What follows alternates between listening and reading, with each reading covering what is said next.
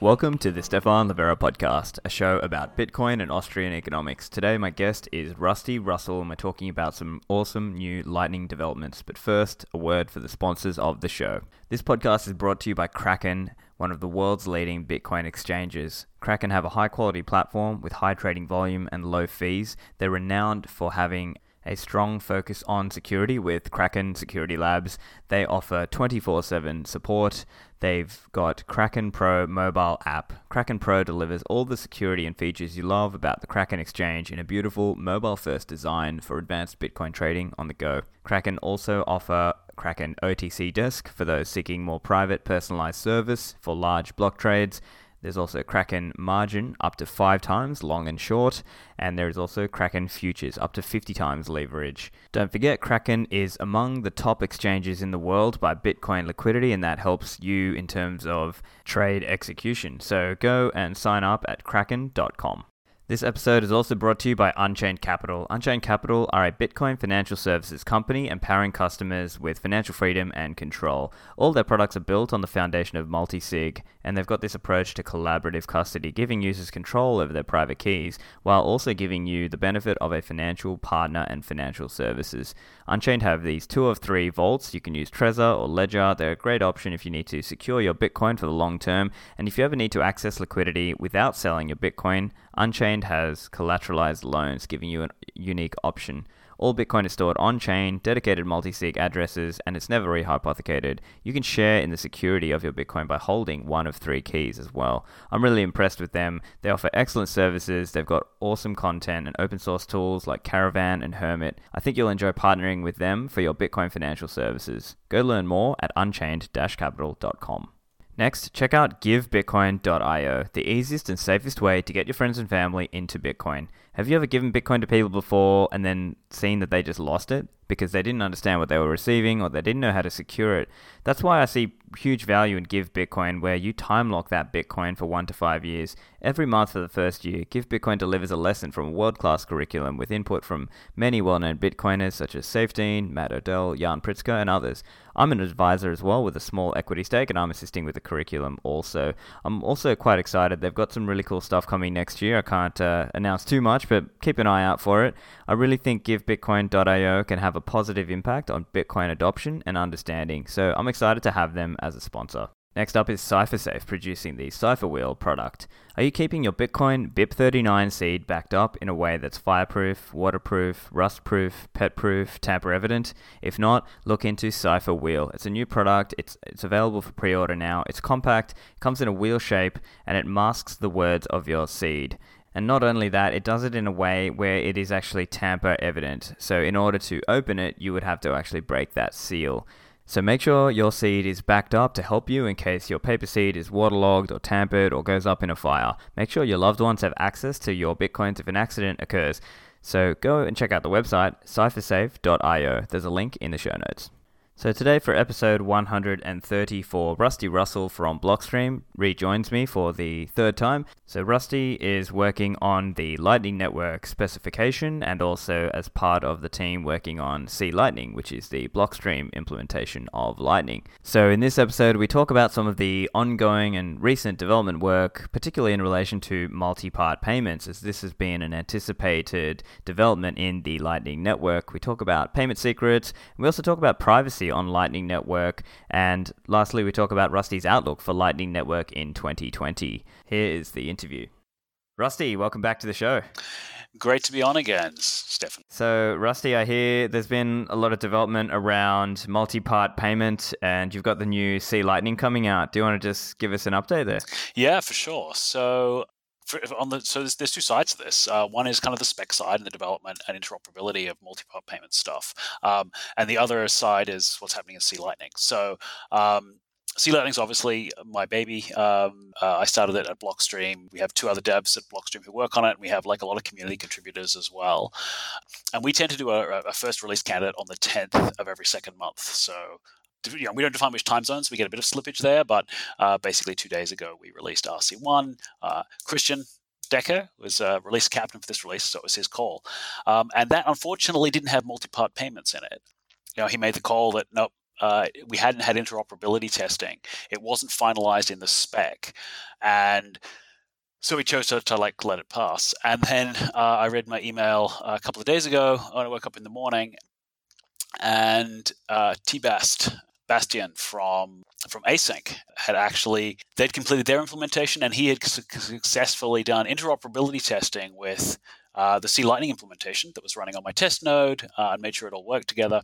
He actually discovered a couple of uh, UX bugs too, so we filed, you know, filed those for him and, and, we got those fixed as well. But importantly, that it worked together, um, and that's like the final checkbox that we needed to make it final in the spec. Um, once it's final in the spec, it can go live on the network. So I then, you know, basically begged Christian could be kind of slip that in at the last minute, um, and he, he he has merged that in now. So uh, the next C Lightning release, which will be kind of out this week, uh, will actually have multi-part payment support. So perhaps we should step backwards and ask the obvious questions: What is multi-part payment support? What, you know, what's the spec that you're talking about? You know, uh, how did this kind of happen? So at the moment in Lightning, if I send you an invoice and I want you to pay me some money, you have to basically pay in one big chunk, right? So you have to find, you know, you're trying to pay me like, you know, um, 10,000 Satoshis, you have to find uh, a path that will allow you to pay 10,000 Satoshis through every hop to get to me, right? And if you can't do that, you can't pay me. Um, and it actually works pretty well for small amounts, but for bigger amounts, it can be a real problem. And in particular, in the case where you've got multiple channels, which is great for routability, but you don't have all your liquidity in one channel. So there are payments you simply can't make. It's not that you don't have the money, it's that you don't have it all in one place, right? You know, and you can try to rebalance and stuff like that, but that kind of sucks. So you know, it drives people towards setting up one big channel because it's more effective than having lots of little ones. Um, but for robustness, it's much better to have lots of little ones, right? So multi-part payment uh, was an idea proposed prior to the to, to last November um, by Lightning Labs, um, and they had this scheme they called AMP. because um, we love our uh, lightning uh, electricity acronyms. Puns. Yeah, that's fantastic. So, uh, atomic multipath payments, and in their scheme, basically, you send all these separate parts, and the recipient, the final recipient, would get all these parts together. They could combine those, uh, the, the, secrets that were in those, to get the, the the the pre-image that they needed to redeem all the parts, right? Um, and it was a really interesting scheme. But the problem with it, from my point of view, is that there's no invoice flow. So in an invoice flow, I'm basically giving you a promise that says, "Hey, if you pay this invoice." Um, and this is like a signed promise, like a contract saying, hey, I will give you the pre-image to this thing if you pay this which means that if if you can show the pre-image for this this hash thing, you, it sure shows that somebody paid the invoice, right? So that gives you an ability to go, hold on, clearly this has been paid. I can prove that it has been paid. Uh, where's where's my stuff, right? You know, you were supposed to ship me a pizza or whatever it was, right? Um, and I consider that kind of important. Um, you know, in a decentralized network where there's no middleman, um, this this cryptographic receipt technology is actually key. So uh, this is something I've, I really wanted to preserve. Um, and Anthony Towns pointed out that actually, because we have this property, you can do a much simpler multi-part payment. Um, you simply send all the pieces and rely on the fact that the vendor isn't going to give you the receipt. They're not going to cash it in until they've got enough, right? I mean, uh, if you say you owe me five bucks for this, well, you know, you're not going to give me the receipt to say that I've paid um, unless I actually give you the amount of money you expect, right? So um, this makes a much simpler scheme where I just send you all the pieces with a little flag saying, by the way, I know this is not everything you wanted, but it's coming. Um, and you wait for like up to 60 seconds uh, to see if you get the other pieces. If you get them all, great. You atomically accept all of them together, and I get what I want. I get the receipt. Now, this is conceptually kind of simpler to, to implement. Um, and you can basically, it turns out, you can build the, the, the more advanced, the, this is the secret based uh, um, app on top of a kind of a base amp kind of layer. So this became base amp, um, and we decided to drop the puns. And in the spec, it's called just called multi-part payments, um, because you know. Uh, at some point, readability is important, um, and having people know the, the, the names rather than just being able to. You know, multi-part payments is kind of, you know, uh, fairly obviously um, you don't you don't have to like define what that is. Whereas AMP, you always had to kind of tell people and let them in on the secret of what it stood for.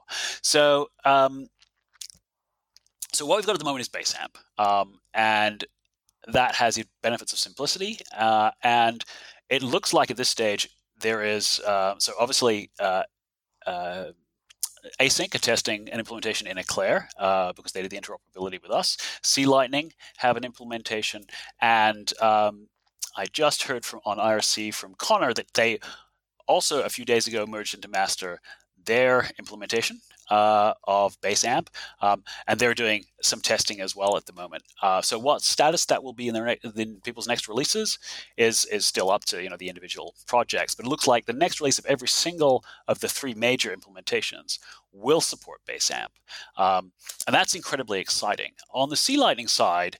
Uh, we're really good with receiving. Like, you know, you can just transparently receive base amp. If it comes in multiple parts, it'll wait for the other pieces and it'll all work. Um, if you want to send one, you have to construct it manually, kind of out of matchsticks and snot, right? There's enough there that you could, in theory, create a payment. There's enough to test, uh, but the normal pay command still doesn't understand multi-part payments. Um, so it's important that we got the infrastructure out there, uh, and the next releases, of course, will enhance the heuristics on when we should use multi-part payments, um, how we should use it. You know, what happens if part of it fails? You try to split that again and and do do more parts and things like that. Um, and the most obvious case, right, is where you're I'm trying to pay you, but I you know I'm trying to pay you more than the a single channel of mine will handle. Obviously, I should do multi-part payments. Um, but since our pay command is actually a plugin, it's actually really easy for third parties to to implement that if they they wanted to before we get to it. Right. So it is an incredibly exciting uh, development, and it's a really good time. And, and it's, it's an exciting time. Everyone's like popping champagne corks right now uh, because you know this this has really come together. It's been a long process. Uh, getting the spec together. Um, so the way the spec works is we kind of, you know, somebody builds a proposal, we thrash it out, uh, then everyone tries to implement it, then we kind of revisit the spec again because inevitably you come up with things go, hold on, we should have gone it this way because it's simpler. Um, and then there's like a when everyone agrees that the spec is correct and we're all good, there's another gateway, and that is that two independent implementations have to interoperate and make sure they work together. Um, because we've had cases in the past where we've kind of, you know, gone, oh, well, it's obvious how we do it. And it turns out we were wrong, right? Uh, two people managed to implement it differently in incompatible ways. So uh, we've gotten stricter over time with that requirement, and that requirement was met a couple of days ago. Um, and so now basically we're ready to merge it into the spec, and it's a first class citizen in Lightning. So yeah, that's pretty cool. So I guess from a user perspective, they will they might have seen it like, oh, I tried to route these payments and they didn't work. But then hopefully yep. going forward, now that we have well, so let's let's assume two releases forward, right? And MPP is now operating at all of the major lightning implementations and then ideally the corresponding wallets that are you know interacting with those lightning uh, daemons will know how to talk, speak the language of MPP, let's say, uh, and yep. be able to construct the payment in such a way that more of our payments will now go through without needing us to have one fat channel, but you might have 10 small channels and you split up that payment across all of your different 10 channels, let's say, and route it to your desired recipient. Exactly. So it's important that as many people as possible, like there's two stages, right? You've got to support receive first before anyone can support send, right? And that's why with this release, the, the priority in C Lightning was to get receive done, right? Make sure we can receive them, right? Because if everyone on the network can receive them, then you can upgrade to send, right? Um, if the end if the end user doesn't understand, you know, the person you're trying to send money to doesn't understand multi-part payments, it doesn't matter how clever your wallet is, you're still stuck. Yeah. So uh, yeah, getting getting the receive out there first, even though you know the user doesn't see any benefit until both sides support it, right? Um, but this breaks the ground and means we've got there. Now there's an interesting thing here. Um, in order to do this, uh, uh, we built on what we now call TLV style or modern style payments. So up to this point, we had a very fixed format in what you would send, and that's now called legacy. Um, and there were a whole heap of things we wanted to do. One, one of the reasons this took so long is we wanted to really tear apart that format, uh, use the extension field we had, and basically come up with a new one, which is more generic and does this. And so, in order to use multi-part payments, you need to use this modern TLV style uh, um, format. And at some point, we will actually um, make it compulsory and we'll get rid of the legacy stuff altogether. Obviously, that's like a few, probably at least 12 months away before we see an implementation do that. Uh, but we have all the steps in place to do that. One of the things that it adds is this thing that we currently call a payment secret. Now, that's actually a bit of a misnomer, but uh, we haven't been able to come up with a better name. So in the spec, it's still called a payment secret. Um, but this basically solves a problem that we have at the moment in that if you present me with an invoice, and I try to pay it. Um, if one of the intermediary nodes um, you know, gets this incoming payment, obviously they can't see exactly where it's going, but they might be able to guess. And so they can implement their own payment um, and actually pay that invoice. And if it succeeds, then they can go, right, well, okay, obviously I can collect the incoming money because I have the, uh, the pre-image that I need. Um, but now I've de-anonymized the payment, right? Um, and this is a potential attack for anyone who's on that payment line, right? Um, now, we don't know if any implementation is doing this at the moment, but it's certainly a theoretical problem. This problem gets worse if you have an amountless invoice. So most invoices say you have to pay this amount, but it's actually optional. They can say, just, just pay me some money, right? Now, in this case, uh, I'm trying to pay you, you know, 100,000 Satoshis, for example, and somebody probes with a single Satoshi payment halfway through. Now, if you accept any amount, because you're just accepting donations, for example, they'll still get the pre image that they need, but they'll only have paid out like one Satoshi or one millisatoshi. Right. And they can just claim the rest in as fees, right? They claim the whole amount. And I will never know that you didn't receive the full amount that I expected you to, to receive, right? Now, in order to, to work around this, we have this thing called a payment secret. So when you send me the invoice, it contains a secret. And you will then only accept payments that have that secret in them. All right. Um, so if somebody tries to do a probe, they don't know the secret, obviously, um, and you'll just pretend that that you don't know what they're talking about, right? Um, so so it means they can't de-anonymize the payments, and it means that they can't uh, do this thing where they can steal funds if if if there's an unamounted payment uh, that's accepted in there. Um, of course, that requires um, the modern format. It doesn't work in the legacy format. There's no way to put, you know, nowhere useful to put the secret. So that's another reason to try to push the upgrade um, as fast as possible because once everyone's upgraded, we can make this secret compulsory and we can close this this kind of loophole. Sorry, just to clarify, with the payment secret, is that exclusively for MPP payments or just any Lightning payment? It's actually any Lightning payment. So uh, the way it's implemented is every payment is now technically an MPP payment, like they're technically multi-part, just they could only be one part, right? Um, if every MPP payment says, "Hey, this is the total amount that I'm trying to pay you," um, and obviously, if this payment that you've received covers the total amount, well then, well yeah, it's it's you're finished, right? Um, so the format for whether it's multi-part or single part in the modern parlance is basically the same. And if you use a multi-part payment, you have to use a secret, right? So we're assuming that if wallets upgrade to use multi-part payments, which they want to do, they will also support the payment secrets uh, in invoices. So that will hopefully move the ecosystem really fast towards accepting all these great things, and then we can deprecate the old legacy stuff and the, the you know the cases where you didn't understand the secret in the invoice. But for now, we, we still need to allow it. Right. And one more question, maybe I'm not getting it quite clearly. What's the difference then between the payment secret and then the pre image? Yeah. yeah, the pre image, like the payment secret, like, yeah, that pre image. Yeah. This is where the name payment secret is pretty bad. The payment secret is basically just some junk that you've put in the invoice, and it proves that the person paying has seen the invoice, right? Um, so you put this random random nonce in the invoice. Um, and then when when I you know when I pay it, I present that nonce to you back again. You're cool. Okay, well you've seen the invoice. Whereas someone just in the middle, they can see the um, they see the payment hash because uh, they need to. That's part of the the contract that they're exchanging with each peer.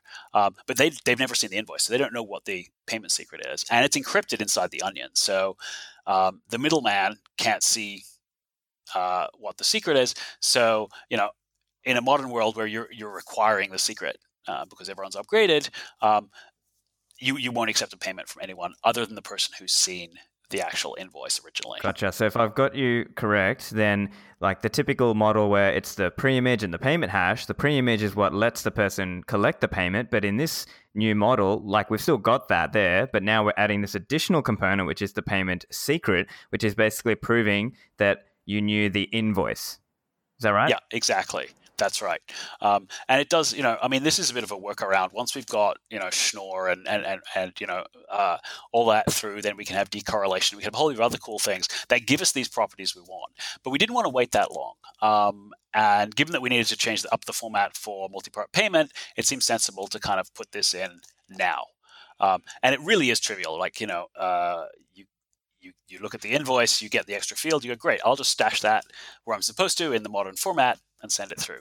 And the fact that your invoice presents that field kind of implies that you understand the modern format uh, and all those things. So cool. So yeah, it was pretty much a, a free free uh, free win on the way through to multi-part payments. Uh, and uh, Rusty, would you mind breaking down payment decorrelation? What is that? Right. Okay. So this is a current weakness uh, in both the legacy and the base multi-part payments. In that, fundamentally, the way Lightning works is, you know, I'm saying you, give me the thing that hashes to this, and I'll give you some money, and that's actually the contract of the, you know, the smart contract on the Bitcoin blockchain, so it's enforceable. Um, but of course, you know, so if if um, I'm trying to pay you and I'm going through Alice and Bob, you know, I say to Alice, "Hey, I'll pay you, you know, 100 100,000 satoshis if if you give me the preimage to this, you know, the thing that hashes to this, right? Uh, Alice then turns around to Bob and goes, "Okay, I will pay you, you know, slightly less than that satoshis if you give me the preimage that hashes to this, right?" But it's the same question, which means that um, if two people on the route are talking to each other or they're the same person, um, they can trivially tell that this is the same payment going through, right? Um, you know, we go to these lengths to try to you know, encrypt things and use onion routing. But if you've got two two uh, people on the route who are cooperating with each other, they can trivially tell that this is the same payment going through, right? Um, because it's asking for this, it's asking for the same preimage. Um, so that's that's called route correlation, and basically they can trivially correlate the different hops. Now with base amp, um, you may be making multiple payments, but they're all asking the same question. You're asking for the same preimage, which means that you still have correlation. Even though you split it into multiple parts, if I see two of the parts, I can trivially tell that this is a multi-part payment of the same payment. Okay, and that's not good. Um, if we have Schnorr signatures, uh, then instead of using hashes and preimages, we can basically use uh, you know, points or, or keys um, and, and, private keys uh, or secret keys, and then we can actually change these and do it in such a way that you can't correlate anymore. Um, but in the meantime, if you use uh, the original OG AMP proposal where you present the secrets, um, you can also use decorrelation in that way. So uh, the disadvantage is that you don't get the, the, the power of invoices, but the advantage is that you can completely decorrelate the payments in that they can basically be asking completely separate for completely separate preimages uh, because you get to make them up yourself. So that gives you the advantage of decorrelation, which is a much more private way of making payments. Um, now, in practice, the Lightning Network is probably not broad enough that that you get a huge amount of privacy anyway, right? Um, in order to get a high degree of privacy on a network, you need to have a lot of different options, right? So if if basically if I'm the only way people can pay, make payments to Alice, I can pretty much tell that you're making a payment to Alice, right? Um, similarly, uh, with economic concerns, I can look and go, hold on, you're probably not sending a payment to this person because you would have gone around me. The only reason to go through me is if you need to get to Alice and things like that. So um, at the moment, uh, decorrelation is probably not the greatest problem with privacy on the network, um, but it's certainly it's, it's a low hanging fruit, something we've known since the beginning as something we want to get rid of. So you know, uh, we're one soft fork away, I hope, or maybe a couple of soft forks away uh, from being able to do that. Uh, and then we will get full decorrelation. And in the meantime, we will have uh, other approaches to allow you to do this.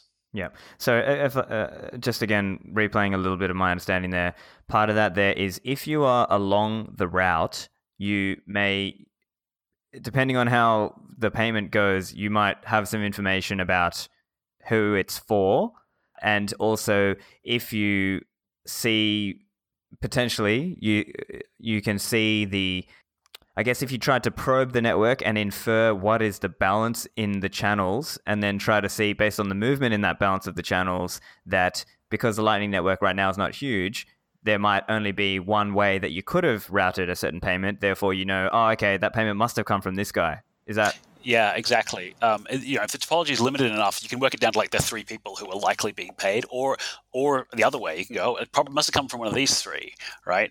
Um, and that's not really good anonymity. And um, uh, worse, of course, if they're if they're retrying payments, each payment will look the same too, so you can tell that they're retrying, right? Um, because they'll be asking the same question. Okay, give me the preimage for this, right? So so there are ways that the network isn't as private as we would like at the moment. Um, there was a good uh, Claudia um, gave a really good talk at um, at uh, uh, Claudia Sanchez. Yeah. yeah. Sanchez.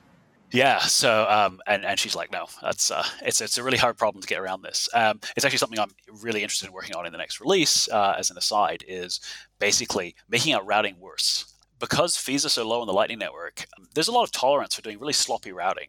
And if you if your routing looks a lot like a random walk, it gets a lot harder to tell oh well of course you're going from here to here because you were taking the cheapest route right if you're prepared to pay an extra like fraction of a percent of a you know uh, of your payment, um, you can get a lot more wild with the routes you take, and they can look a lot more like random noise.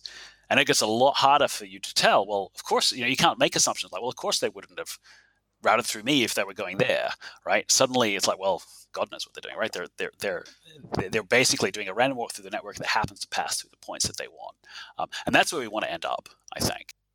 So that's yeah. that's a whole exciting area of research. Uh, but you know, once you've got that perfect, then you've still got this this correlation problem that if someone sees the same payment, if you go through two adversarial nodes, um, they can talk to be talking to each other, or someone can be gathering the data and go, well, of course that's the same payment. They're asking the same question.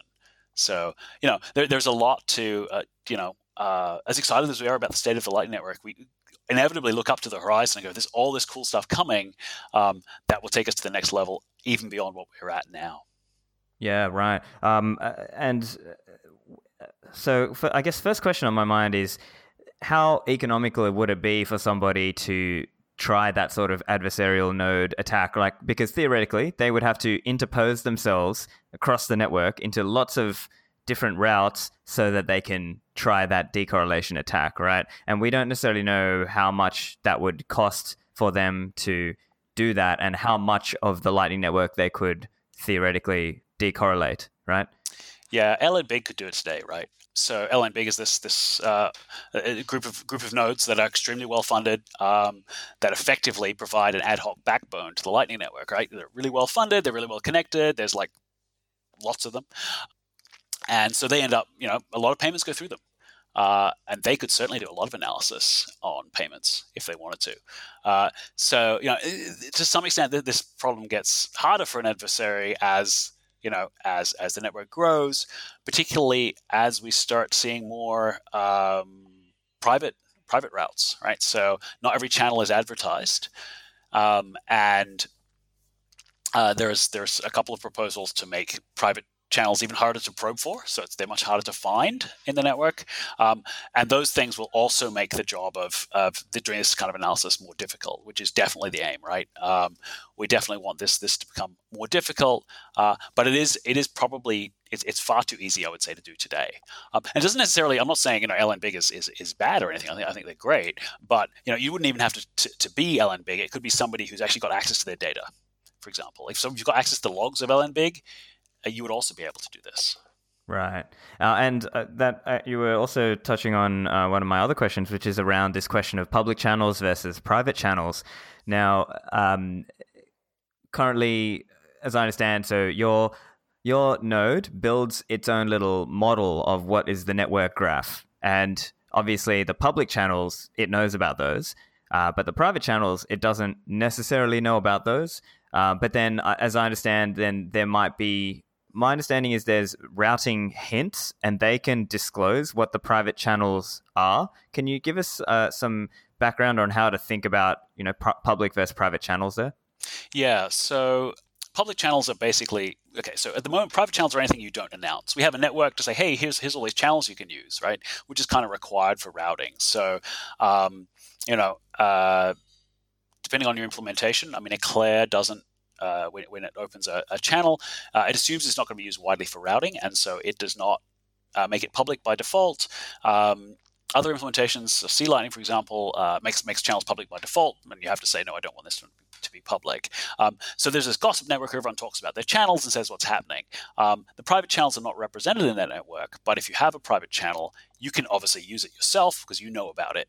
But if you want to receive a payment, you have to tell the other end somehow that this channel exists and the way you do that is you put it in the invoice, right? You say, oh, by the way, here's a channel you can use to reach me. Um, so, you know, they're they're private in one sense. I mean, you do disclose them to the person paying you uh, in a lot of cases. Um, and unfortunately, at the moment, when you disclose them, you tell them exactly where the on-chain footprint of that channel is. They learn a lot of information about it. Um, there's a good proposal to basically randomize those. So you'll give it you know, you'll talk to your peer, you have the private channel with you, cool, give me a temporary ID, like a fake ID for this channel, and it'll give you one. And then you use that in your invoice. And you can change that whenever you want. So that will allow another level of obfuscation. So although you're telling people you have a private channel, you're no longer telling them, you know, the, the person paying, you're no longer telling them the capacity or anything like that. Um, so the other thing that happens is that uh, a channel on the Lightning Network is a two of two payment um, to, to, to, both parties, and that leaves a specific imprint on the blockchain. And you know, uh, again, at, the, at LNConf, Christian Decker did a talk on basically doing that analysis, and he goes, "Look, you can pretty much see how many private channels there are uh, just looking at that. And certainly when they closed, you can tell that they were a private channel. They were a two of two. They looked exactly like this. Okay, that that's pretty straightforward. So um, that's the other thing that would get in a soft fork with Taproot is that in the mutual close case, you wouldn't be able to tell the difference between a normal Bitcoin spend and a Lightning channel. So again, that makes private channels just that much more private, and it means we'll no longer have any idea of how many private channels there are on the network. So while private channels are currently at the moment used for things where you probably don't want to route, in the future it may be that you open a whole heap of private channels and you just selectively you, you selectively disclose them to through receipts and things like that.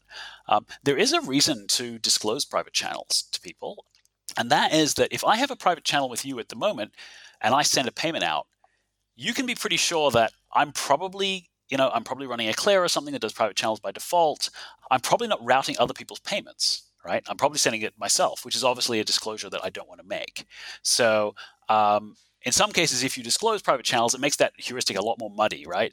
Then you're not sure that a payment coming through a private channel is necessarily is necessarily um, from me, right? So as as private channels get more private, we may also a bit counterintuitively see this case where the Uh, people are actually just selectively disclosing private channels in order to gain deniability over their use. Okay, so then when we're setting up our channels, does that mean we should set up some that are public and some that are private? So your question is when we create channels, should we set up some that are public and some that are private? The answer to that really is not yet. Um, when privacy technology has gotten further in the Lightning Network, I'd say that's actually going to be a really interesting heuristic to do to start just gratuitously making some otherwise useful channels when you have multiple channels, making some of them private. And there are, there are ways reasons that you might want to do that you might want to keep some channels for yourself and use others for routing most of the time and then occasionally do that uh, we're definitely going to see more uh, more complex heuristics around use of channels and things like that. We're seeing this evolution at the moment, of course, um, but using some private channels. And there's even this idea of having kind of a local gossip network. So even if you have private channels, you still might share them with a couple of neighbors, and maybe they share them with one level of neighbors out. Just to gain this deniability. So it's private in the sense that I'm not going to prove to you I really have a channel, but I will tell you that maybe I can route for you if you really want. Um, and that means that you could maybe use my private channels um, every so often. And if an implementation was known to do that, you can no longer make this assumption that a payment coming through a private channel is necessarily from that person, which I think is actually a huge win for the network. Um, with something like uh, AMP, you also get the ability to use those even and not rely on them solely, right? Because you can send part of the payment through like a local channel um, that is that is perhaps private, you can mix and match a lot more. And obviously, once we get payment decorrelation in there as well, uh, this becomes a much more robust system where you you, you know you know you can, you can spread things all over the place. Uh, and yeah, I'm definitely looking forward to to that. Uh, we are seeing more researchers looking hard at the, the, the properties of the Lightning Network and the privacy properties, um, and that definitely is starting this treadmill of privacy where you know we look at exploits we look at ways that people can identify nodes and try to figure out what they're doing and then then kind of we respond to them. So you know i certainly have no doubt that this is going to keep us busy for the next you know next several years at least uh, on top of all the technical innovations that are going on is trying to make sure that this privacy uh, this this this privacy war is something that we try to stay ahead of. So Rusty, is there a tension between routing success and privacy on the Lightning network? Okay, is there a tension between routing success and privacy on the network? I think the more there's more attention between okay, so so in some sense yes there is. You can, you know, for example, if, if you do this random walk thing I was talking about, where you know you make your routes much less predictable, that almost certainly implies they're longer. And the longer it is, the more chance there is for failure, right? So, you know, if you've got twice the length of route, you've got twice the number of nodes that you're hoping don't, you know, don't fail. So perhaps um, your success rate drops to some extent. The challenge in the Lightning Network is to make it so reliable that the difference is between 99.99% and 99. you know, 995%. Small enough difference that nobody cares, right? Uh, Privacy is great when when nobody really has to ever disable it because it always just works, um, and they can't even measure the, the the cost of the privacy. So um, I'm hoping that there isn't this point where we have to start going, well, crap. Um, this is this is terrible for reliability. I need to undo things. And fundamentally, multi-part payments is about increasing reliability. So um, I'm hoping that uh, that gives us enough of a reliability improvement that it's no longer a problem. We've seen over the, I mean, Christian Decker's talk again talked about the problem of stuck payments. This seems to be getting a lot better over time in the network. Um, we're seeing a lot fewer stuck payments. We're seeing a lot higher rates of success. The usual reason that a payment doesn't succeed at the moment is a lack of capacity on one of the hops. And of course, Base AMP gives us a way around that. So I expect this trend of the Lightning Network becoming more robust and reliable to continue. That's great. And also on this idea of using MPP, multi part payments, it could also help stop that attack of a person interposing themselves in the network and figuring out merely from the change in channel balances, because now that movement may be only one part of the payment and not all of the payment, right? Yeah, exactly. So, um, th- so there is this this attack where basically you let a payment go through, or you know, a payment's a payment's going through your, your node Mallory, and Mallory decides, hmm, I wonder if it's going going to go. Th- you know, it obviously knows the next hop, but maybe, I wonder if it's going through this hop afterwards. So it does a probe to figure out what the capacity is. Um, how you know, it, it, tries a few payments. It's like, cool, I, they've got about this much. They let the payment through, and then they probe it again. They go, aha, the capacity dropped by almost exactly the amount that I expected. Um, right now, I can be pretty sure that that part of the payment did actually go through this link. Um, that's a very hard thing to combat. Um, the only way to combat it really is to put a false floor in. So you have heuristics where you pretend you have slightly less capacity than you do, um, depending on you know where things are being asked from, and over time you revise that. But fundamentally, that's a difficult thing to um, to combat, it's still possible in an MPP world because you can tell that an individual shard went that way. Um, potentially, it's worse actually because if you see multiple shards, then you get multiple chances to kind of do this probing um, and, and, see see what the result was. Um, what we will see, I think, over time is more obfuscation of exactly how much channel capacity is available. Uh, now, at the moment, uh, nobody really does this obfuscation. So you can probe down to the millisatoshi and exactly figure out. Uh, now, there's a chance that multiple payments go through at the same time and it messes your heuristic because something unrelated caused the capacity to change. Um, but I expect that we'll get more sophisticated and we will start uh, you know, making up channel capacity changes just in order to try to defeat some of these heuristics. And the smaller the payments are, um, the less critical it is that we that we represent uh, channel balance exactly. So that that these heuristics actually go together. Interestingly, there's a proposal that I have on the spec where we would actually do some of this work for people and say, hey, this is approximately how much capacity I have left. Now, this wasn't useful up to this point, uh, but with multi-part payment, it becomes important. When, when, when a payment fails, a node just tells you, I couldn't make this payment, right? Transient, there was a transient error. And then you're like, well, maybe if I split it up, it'll work the second time, right? Um, so you split it in two parts and you try again and it fails again. You split it again and you know keep working your way down. That is effectively doing a capacity probe, right? Only we're making you do a lot more work for it. So if we return a hint to you to say, oh, by the way, you're like three orders of magnitude out. And you know, even that number could be fuzzed, you know, it could be very approximate. You have an idea. Should you bother to split the payment or should you just try somewhere else as well? So we'll probably end up with these hints because people will effectively end up doing these probes for capacity anyway. So on the one side, we'll make it a little bit easier for people to find out approximately what capacity is left. But on the other hand, we will probably be increasingly active in obfuscating the capacity amounts that we return to people so that these kind of probing attacks become more difficult. But that's still an area of active research. And on that, it also matters how many pieces the payment gets split up into. Can you shed some light on how you're thinking about MPP and how many pieces the payment will get split into? Right. Okay. So this is um, this is a really good question. You know, how do you actually use MPP? Like, you know, at the moment, as I said, in C Lightning, it's completely manual. You manually divide up the pieces, and you can send the pieces, and it's great for testing, but it's it's completely useless for for real world. You know, obviously, then what you want is your pay command to have heuristics to figure out when to split and how to split. Um, in the next release, you know, the first versions will probably be quite conservative. They'll try the full payment first, and if that works, great. If it doesn't, they'll then look at splitting it.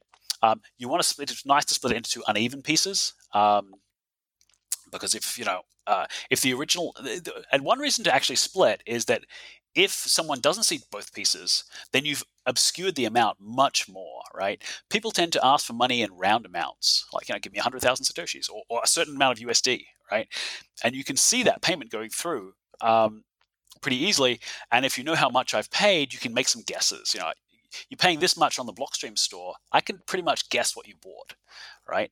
Um, so, or I can guess, hell, and this looks like a payment for a sticker at the Blockstream store.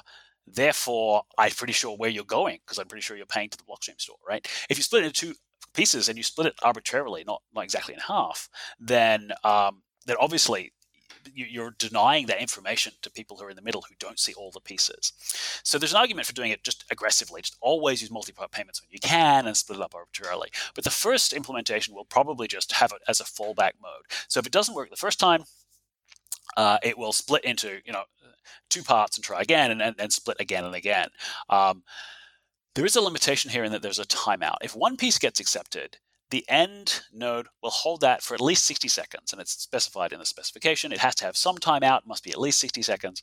C Lightning has chosen 70 because it's more than 60 and it's not ridiculous amounts.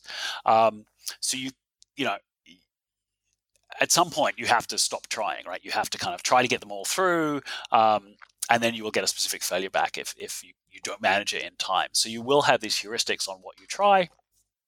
Um, but at the moment, we're probably just going to split it into two kind of random pieces, somewhere between a quarter to, to three quarters each, um, and then and then try to send those in parallel if the first one doesn't work.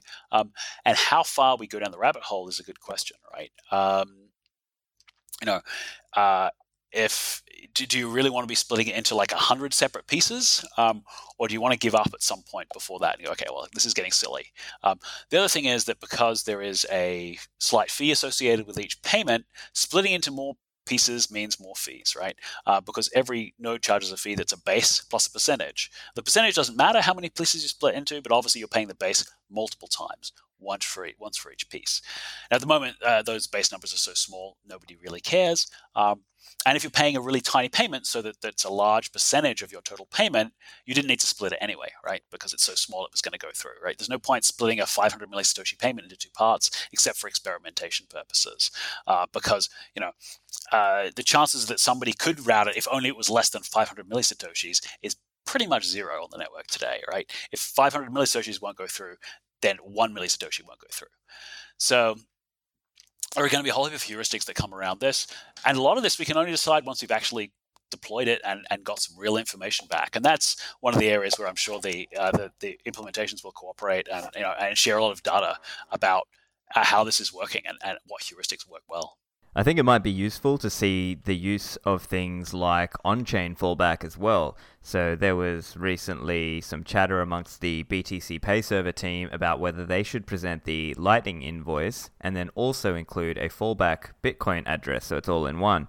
And as I understand, I think it's Bolt 11 has a fallback Bitcoin on chain address. So, in the Lightning world, would we try a single payment or a multi-part payment and then try again with another route and then if that doesn't work fall back to bitcoin on-chain yeah, this is this is something that's been in Bolt 11 since the beginning, and that is the ability to have uh, one or more fallback addresses. You can, in fact, they're specified in Bolt 11 in preference order. So you can say, well, look, look here's a Bech32 address, um, but you know, just in case you don't understand that, here's a second fallback address, which is like a P2SH or something, right? So so Bolt 11 can specify multiple fallback addresses.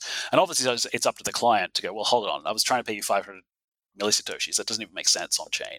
Um, or to have some heuristic goes, okay, right, you really want to pay this? Okay, we'll go on chain. C Lightning at the moment um, will not fall back to on chain without interaction. You'd have to do that manually, uh, but you you know you certainly could. Um, and again, I mean, pays a plugin. So someone could write a smarter pay plugin um, that, uh, that that does those heuristics for you and says, well, okay, so it's only going to cost us like one percent. Sure, it's going to take longer because um, you have to wait for confirms and things, but it's worth uh, sending that. Uh, the alternative is to use the Bitcoin style um, URL, which basically says it's his Bitcoin address, and as a fallback, here's the Lightning payment. Right, so you can kind of do it both ways. The Lightning Bolt 11 payment can contain a Bitcoin address, or the Bitcoin URL can contain like a uh, a Lightning invoice as well. So people have implemented both ways depending on where they're coming from. Right, uh, if they're coming from the Bitcoin world, they tend to to add the Lightning URL, or sorry, the Lightning um, uh, invoice uh, into the Bitcoin URL. And if they're on the Lightning side, then they use the fallback mechanism that's built into Bolt 11. Awesome. And also, we are seeing a bit more adoption around LNURL. Now, you and I, we spoke about this at the Lightning conference in person, but just for the listeners, can you share your thoughts on LNURL? Oh, yeah. Look, LNURL is great. Um, so, uh, and I was just listening to your podcast with the um, the Zebedee uh, ah, Chris Moss, Mandeldoc. Chris Moss, yeah, um, and uh, talking about LNURL. So this is this is this is fresh. I, look, so um, you know, we we spec up to Bolt 11. Uh, as part of the Lightning effort, we're obviously going to need an invoice, whatever else. But as he points out, there's a whole piece missing there, right? Which is like, well, okay, but how do I prompt your side to send me an invoice so I can pay it and stuff like that? And LNURL has basically um, found all these things that you need to get from hey, the Lightning guys implemented this. That's kind of cool.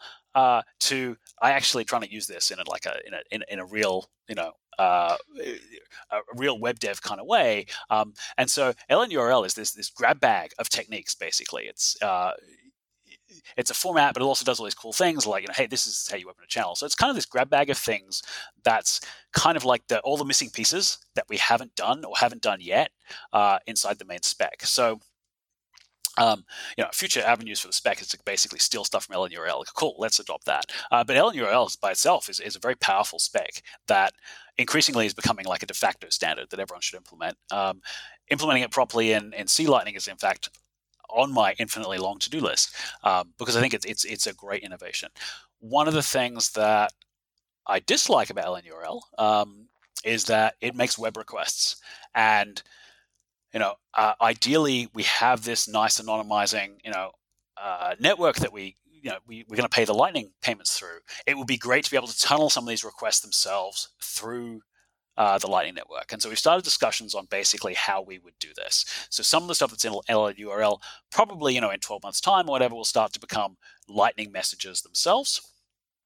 And, you know, and that solves the problem of going, oh, well, you know, it was all great and anonymous that you were paying this until you used LNURL and basically did a web request direct to their server, and then you what IP address you were coming from. Uh, you know, and now in theory you could do it over Tor and everything else, but in practice we found people don't. So, um, you know, so LNURL for me is like this. Um, it's it's both a great indication of stuff that we should look hard at. Like uh, obviously people are requiring it and we need it, um, but also it, it just shows how things have changed. And like certainly in the last 12 months, we've seen this uh, explosion of developers and development on top of the Lightning Network. I mean, those of us who are deep in the weeds in the Lightning Network are like, oh, we've got so much work to do. We've got to do all this stuff. But so people one layer up already find it useful and already, you know, looking at stuff that we're doing and going, hey, here's stuff that we can add and, you know, and building these layers on top, which is incredibly exciting to see. Right. So I, you know, I love what LNURL are doing and I hope they keep going with more, more cool features. Fantastic. And recently there were some comments you made around slow HTLCs, and I think yourself and Christian have been critical of that. And as I understand, the main criticism is that it locks up liquidity across the network. So, what's your view on slow or long lived HTLCs?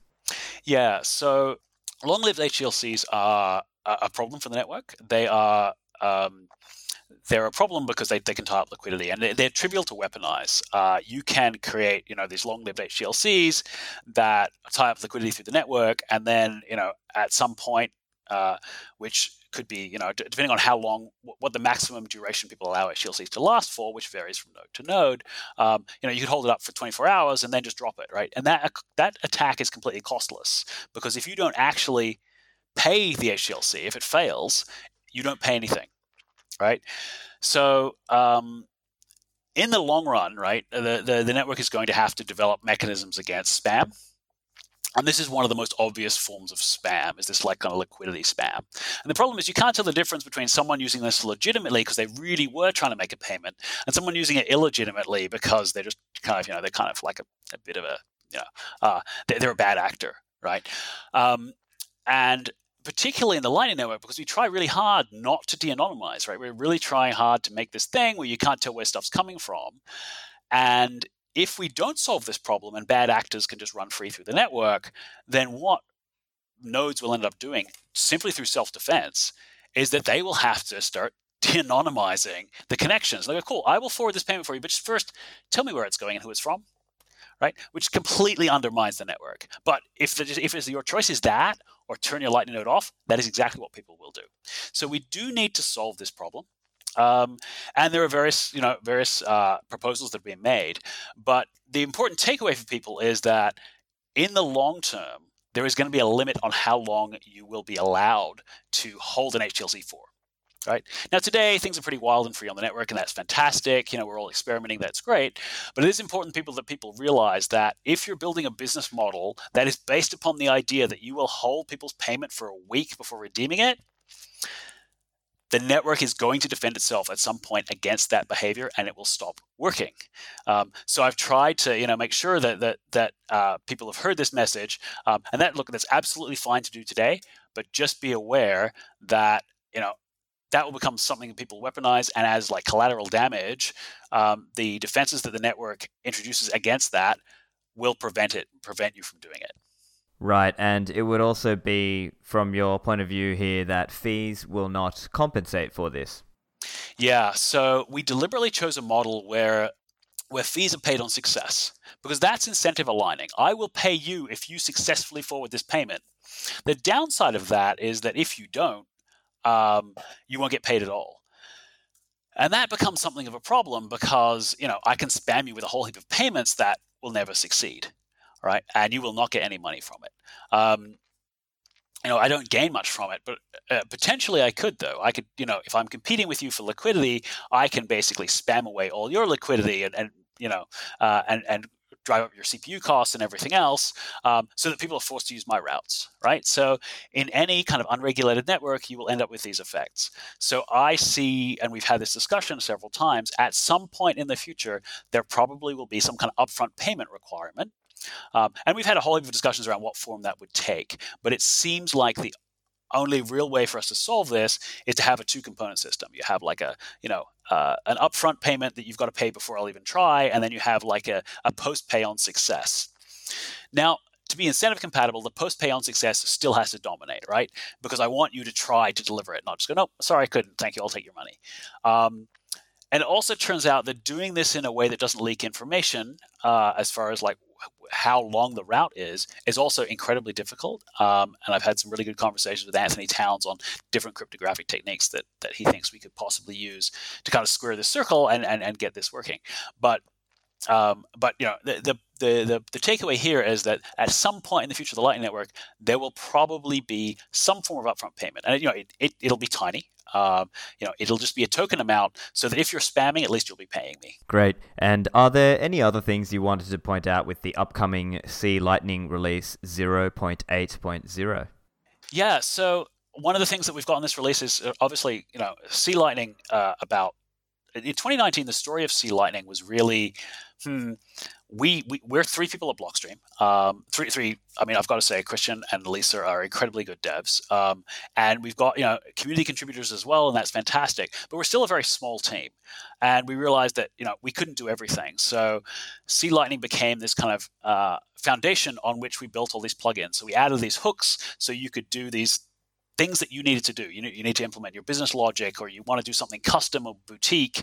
Um, we didn't have the resources to meet everyone's needs, so we went, okay, well, let, us create this plugin infrastructure so that you know you can make your own customizations and you can do whatever you know uh, boutique things you need to do for for your use case.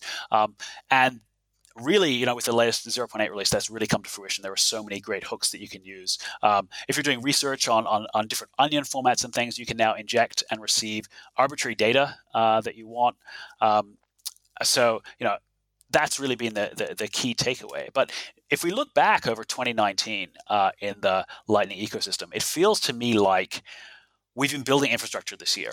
Um, people ask me what what are the major things, and I can point to a whole range of things, but you know all of them are about you know making a solid foundation and making you know getting more people to understand the Lightning Network and, and that whole layer of people on top, right? we you build the Lightning Network, but then you need people, app developers, to integrate it, and they need to learn, you know, what techniques and and and get that kind of um, that that knowledge about the best methods and practices for doing things, so that you know, so they so that that knowledge is being is being spread further and further so more people can come along and go cool i have a great idea i want to add lightning to it what do i do and they don't have to kind of you know uh, understand HTLCs, read the read the Lightning paper, and work their way up.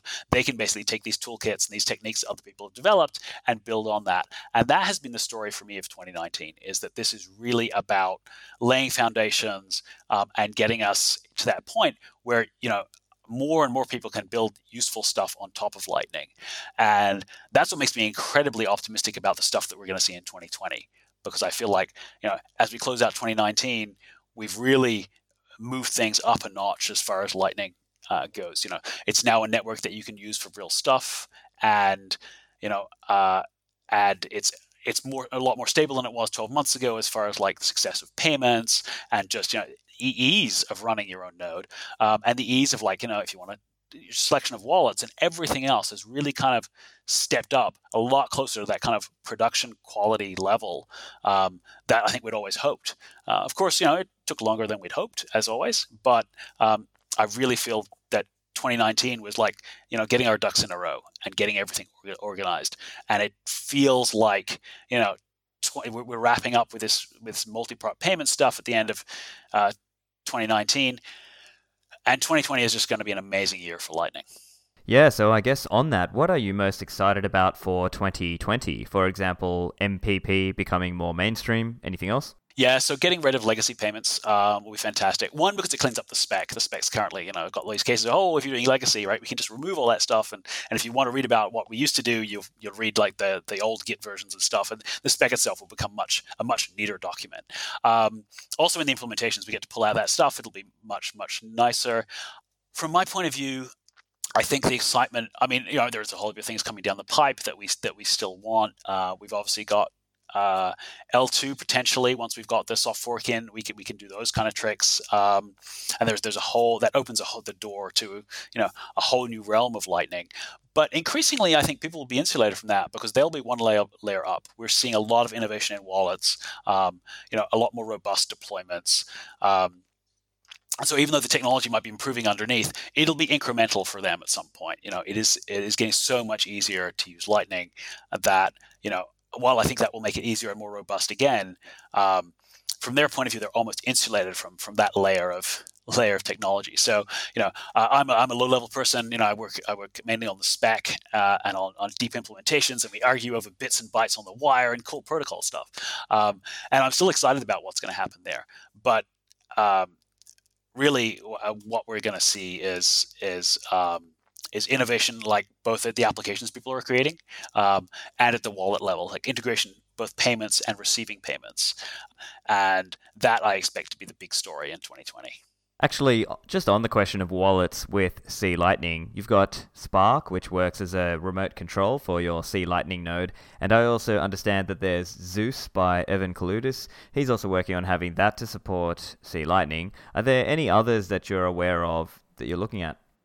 So they're the two main ones. Um, you know, I really want to see in 2020. I want to see like better hardware wallet support for Lightning. Um, you know, at least for your off-chain funds, uh, we can do that in theory today in C Lightning, so that uh, while C Lightning will control your sorry, uh, C, Lightning will control your uh, your channels and, and all the balance there, but um, it the internal wallet won't hold any uh, any Bitcoin. All the Bitcoin goes to and from your hardware wallet, right?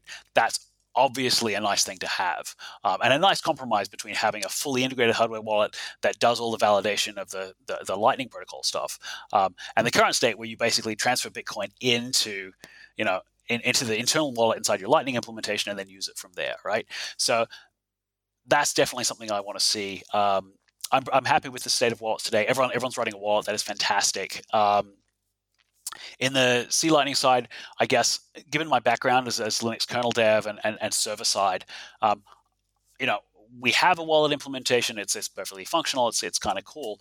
Um, but we're more on the, the server and the industrial side, right? So um, I am delighted to see everyone innovating with their wallets and making it so much easier to use. And, and you know, uh, the Phoenix stuff that's just been uh, released by uh, ACINQ looks incredibly exciting. Um, I love what what uh, Jack's doing with Zap as well. Um, I love to see all this innovation, but you know, um, I feel our plate's full just doing like the the server side, um, and I'm going to let them figure out all the, the, the tricks and tips on the uh, uh, on the Lightning Wallet side. I mean, to be fair, um, Lightning wallets are evolving so much faster than Bitcoin wallets did, right? Um, that it took a long time for us to get Bitcoin wallets that didn't suck, um, and it seems like Lightning is kind of that, that that path has already been greased by uh, by the successive successive learning of Bitcoin wallets, and so the Lightning wallets seem to be really uh, catching up really fast and, and and getting that user experience down really really quickly. So I, that's incredibly exciting to see. Um, you know, and perhaps it's a little bit like uh, at one stage, everyone used to write their own window manager for, for Linux. That was the thing everyone did. At the moment, it's like everyone's writing a Lightning wallet. Um, so there'll probably be some kind of die off, and we'll end up with like a few major ones. Um, but the innovation that's happening is incredibly exciting. Yeah, it's really fascinating to see. And like you, I'm definitely excited to see what happens in 2020. So I think that's going to do it for this episode. But do you have any shout outs that you'd like the listeners to check out or follow? Yeah. Um, so I did a series of um, Twitter like live streams on the bolts, which I will be continuing. Um, I got up to bolt nine. I need to do ten and eleven. Um, I think that's kind of underappreciated. The, the stuff that underlies this lightning stuff is, is all the implementers coming together and basically trying to spec it out and thresh, thrash out what's going to happen. And it gives you an insight into what's coming in implementations because it goes into the spec first usually and then it gets rolled out. Um, so I'm really excited about the spec stuff, but it's a bit hidden from people. Um, so there will be more of those. Uh, you can follow me on Twitter uh, and I will definitely tweet out there. Um, but on that, I, I, do want to do a shout out to um, to the other implementers, right? So particularly uh, um, particularly Lightning Labs and uh, and ACINQ, who have been you know incredibly generous with their time and you know as as we kind of engage in this mutual search for truth, right? We're, we're everyone is trying so hard to make sure that things are understandable and the best that we can possibly make them. And you know, it, it, it's honestly an honor uh, to work with with with those devs uh, and try to keep up with all the great ideas that they have. So, um, you know, it, it, wouldn't it wouldn't be um, it, it, wouldn't be fair to talk about Lightning without talking about you know the fantastic engineers that I get to work with uh, on this all this stuff, um, as well as of course the C Lightning devs. But the, the teams all together um, are both you know incredibly bright and very talented, but also just just genuinely nice and very friendly to each other. So um, I'm really enjoying the like the cooperation and competition uh, that that we have together. Thanks for joining me, Rusty. Thank you, Stephan. Always wonderful. Hope you enjoyed the show, and if you do, make sure you leave me an Apple iTunes review as that helps new people find me. You can subscribe to the show and find the transcript on my website, stephanlivera.com. Thanks for listening, and I'll see you in the Citadels.